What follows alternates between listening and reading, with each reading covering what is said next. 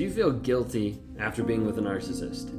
Do you feel guilty after going no contact with a narcissist or being able to get free and then you get to the place where you're like, oh gosh, should I have done that? Like maybe that was me, maybe I'm the problem, and all these questions and thoughts start to plague you. If you are, you're not alone. There's a lot of other people that struggle with guilt after going no contact with a narcissist or a toxic person.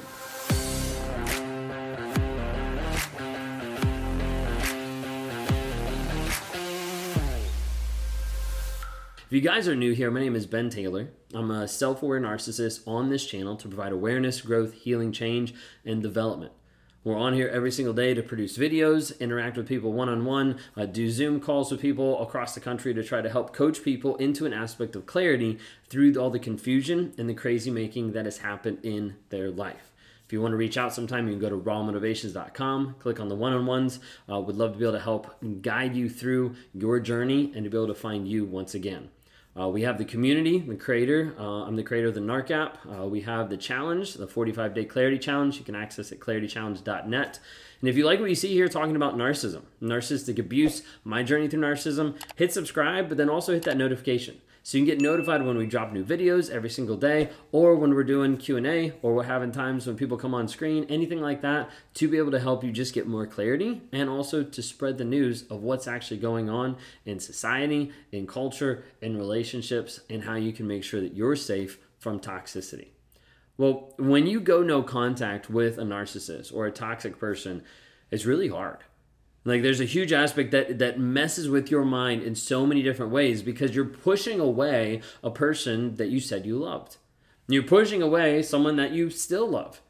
And you're pushing away someone that is saying they love you and is begging to come back, but you see that the words and the actions aren't actually connecting. Oftentimes it feels worse when you go no contact because then you start to feel guilty of like I wasn't there for this person, or I'm going back on my commitment to them, or I no longer am showing love, so maybe I'm the abusive one. And all these things start popping up and produce this like confusion that I want to be able to walk through today. So, we're going to kind of break it up in a couple sections. First is the aspect of talking about guilt, the importance of no contact in a toxic relationship, and then healing with no contact. What does that actually look like? So, when we're talking about guilt, guilt hits really hard. They like at the very end of the relationship, that's when we see a lot of things twist and turn, and this is when people get really, really confused. And some of that guilt pops up thinking maybe they changed. Maybe they're changing. Now they're being the best person ever. Now you start to feel guilty of still going through with the divorce. Now you start to feel guilty of pulling away. Now you start to feel guilty that you actually blocked them. And now you're hearing from everybody else, like, oh, they miss you so much. They want to get back together. They seem like they're really changing, like they're growing. You maybe like it's right at the end of the relationship and they're like begging you to stay. They're like, don't leave, don't leave, don't leave. And then oftentimes they'll pull that one line that gets people like almost every single time. And that's that aspect when they look at you and said, I can't believe you're giving up on me. Like when I need you right now, you're giving up on me. Like we can work on this. We can make this happen. Like it's okay. Like you're you're my soulmate. You're the partner for me. Like we can do this. But you're walking out on me. You're giving up. And you have to remember in a narcissistic relationship, they gave up a long time ago. So many times you're worried that, like, oh, I'm giving up on that person that I love and care about. And it's not a fact that you're giving up on another person. They already gave up a while ago. It's more in the fact that you're actually choosing you and your growth. That's not a selfish thing. That's not a thing of like, oh, I'm choosing me and I'm going to forget about you. No, that's saying like you're no longer going to stay in toxicity, but are going to grow in positivity towards who you need to be. You see, because narcissists will make you feel bad for abandoning them. They will cheat on you 20 times, and then you're like, okay, I'm done. And then you're like, oh, I can't believe you're leaving me. Like they'll switch it around. And this is the part that makes you feel guilty. This is the part that makes you feel confused. Of like, wait a second, maybe you're abusive. Maybe you're the toxic one. Maybe you're the one that's give, giving up on them.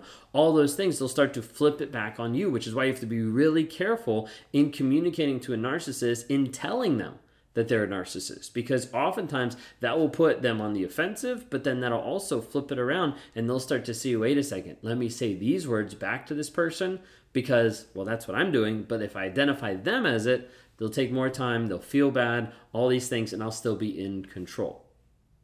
Sometimes you'll start to hear them come out of the woodwork and be like, hey, I've never been in the kid's life, but now you're keeping the kids from me. Like now you're giving up on me. Now you're the one that's giving up on the relationship because you are the one that is no longer going to do counseling or we're not going to do therapy together. And the narcissist tries to flip all of that onto you. You need to understand that these phrases, these words, these concepts, these are tactics. I'm not just like making this stuff up. This is stuff that happens real life. And if you've had some of these happen, like comment down below, let people know that they're not alone because we see this happen all the time where the narcissist wants to flip the script on you and say that it's your fault. Sometimes you get to the place where you feel guilt not because they're putting stuff on you, but because you can't fix them or because you can't help them. And this becomes a story that plays in your head that we have to rewire that first off, it's not your job to fix another person. It's not. It's your job to work on you. And when you spend so many so much time dragging another person's growth along behind you, you forget to actually work on yourself. And you forget to actually grow, heal, change, and develop. And as a result, you get stuck in a toxic relationship and you get stuck trying to make someone grow that doesn't care to grow. But they're just saying that when it's not true. So that guilt hits really hard. And it's really hard to be able to work through and to feel and understand. And I need you to understand that along with that guilt, we're going to put that on the side for a moment. Then we're going to come back with the healing aspect. The importance of going no contact is absolutely key in this dynamic. You feel guilt because you're no contact or because you're going no contact. Need you understand why it is so important. Okay? The the idea of going no contact, this is about your freedom and about your safety. It is not about punishment. It is not about hurting the other person. It's not about limiting them. It is about you getting free and being able to live free from that toxicity. We have a course that's coming out that's talking about escape toxicity, the seven day challenge to healing, because we want people to understand like you're trying to get away from a toxic environment. You're trying to get away from a prison that the other person has put you in with your mind and your emotions. And so getting free from that is absolutely essential. When you stay in contact, it keeps re-triggering that. It keeps you locked in to a relationship. When you stay, that abuse gets worse. The emotional and the physical oftentimes ramps up. You develop a place where you have no safety.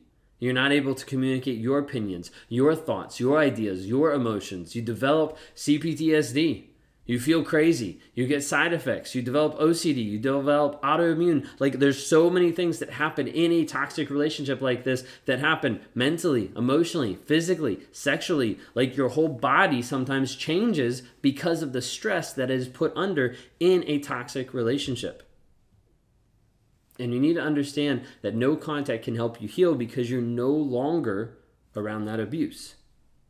You see, when you're around that abuse, it's like having a band aid on you. So, like, say you got burned and you wrapped up your hand, and each day you don't really pull it off gently, you just rip it off, and each day you reopen the wound. It's a little gruesome, but that's the idea is when you're in a toxic relationship and you're like, well, I want to go no contact, but maybe I shouldn't. You know, maybe I should stay in the relationship. And then you start to realize that as you stay in the relationship, it only gets worse. And as you stay in the relationship, like it doesn't let you heal. We've found very, very, very few people that have ever been able to heal to any healthy degree or any level that has let them process life in a positive way while still being with the narcissist actively. Separated, healing better. Completely no contact, like light years ahead of people that are still stuck in the relationship. So getting free is absolutely essential for your healing and for that growth. And so getting to the place where you go no contact, you get to the place where you have less anxiety, you're able to think clearly, the fog starts moving, and you're able to be like, okay, this is actually what is real. So you get to the place where you no contact, you block, you ghost, they have no access to you whatsoever. You focus on you and you focus on your healing. Side note, because everybody asks, what about if you have kids? Okay, there are a lot of people out there going no contact with kids. A lot of people think that it's impossible to go no contact when you have kids, and that's either a limiting belief that's that's having you believe that it's not possible when there's a ton of people showing that it is or that's a thought process that you want the kids to feel better by having a connected parent and that means hey get used to having this abuse in your life. We're just saying it really real because you need to understand that that's a limiting belief that you need to be able to start to work through there's third party apps, there's third party communication, there's third party drop offs, there's places where people have, are no contact 100%. And most people can't wrap their minds around it, but that is happening. If it needs to happen, or to whatever level it needs to happen, it helps with your safety, with your growth, and ultimately with your kids understanding that this is not okay. So, how do you heal with no contact? Okay, first thing is you need to understand they didn't care this is like the first part of radical acceptance that is one of the hardest for people. Like they didn't care. If you think they cared then define for me how they demonstrated every single aspect. Love care honesty respect faithfulness all those things. Let's go down list of values and let's see how they actually demonstrated those. If they didn't demonstrate them then it shows they did not care. You have to understand number two if you go back it'll get the same it'll be the same and it'll be even worse like it doesn't really go back to like status quo. The abuse ramps up at the beginning of the relationship to where it is. You leave and then you come back, and this where it was is now the new baseline. And now it continues to go up to the next level of abuse. You leave, then you come back, and now this is the new baseline. Like it gets worse every single time. Okay. You have to, number three, you have to work on journaling and grounding yourself to find the truth. Like getting out of the fog of being in a narcissistic relationship is a search, is a pursuit of the truth, of your truth, of what is actually real. Number four, you have to get to the place of you're not running from the pain. The pain seems awful and it seems like there's no way to be able to process it, to be able to work through it. So as a result, you're going to run no matter what. Every time you run, you rob yourself of healing. You rob yourself of the chance to grow, change, heal, and develop. I need you to understand that going no contact is not weakness. It's not you running away from it. It's not you saying, oh, I can't do this. It's you saying, I'm going to work on protecting myself. Going to no contact, when you understand that it's a toxic relationship, is a form of self love, is a form of self care. If you're in this position, you're wondering, you're curious, you're not sure even how to implement it or how do you go about it, please reach out for help. We're working on getting people free every single day with raw motivations, with myself, with other coaches to try to help you get free from that toxicity, whether that's physically, like setting up a plan, getting an exit strategy, or whether that's mentally and emotionally, breaking the trauma bond, getting rid of the intrusive thoughts, helping rewire your mindset so you no longer think about this person and they no longer take up real estate in your mind. If you want to reach out today, you can go to rawmotivations.com, click on the one on ones, would love to help you and be influential in your growth your healing, your change, and your development. Reach out for help.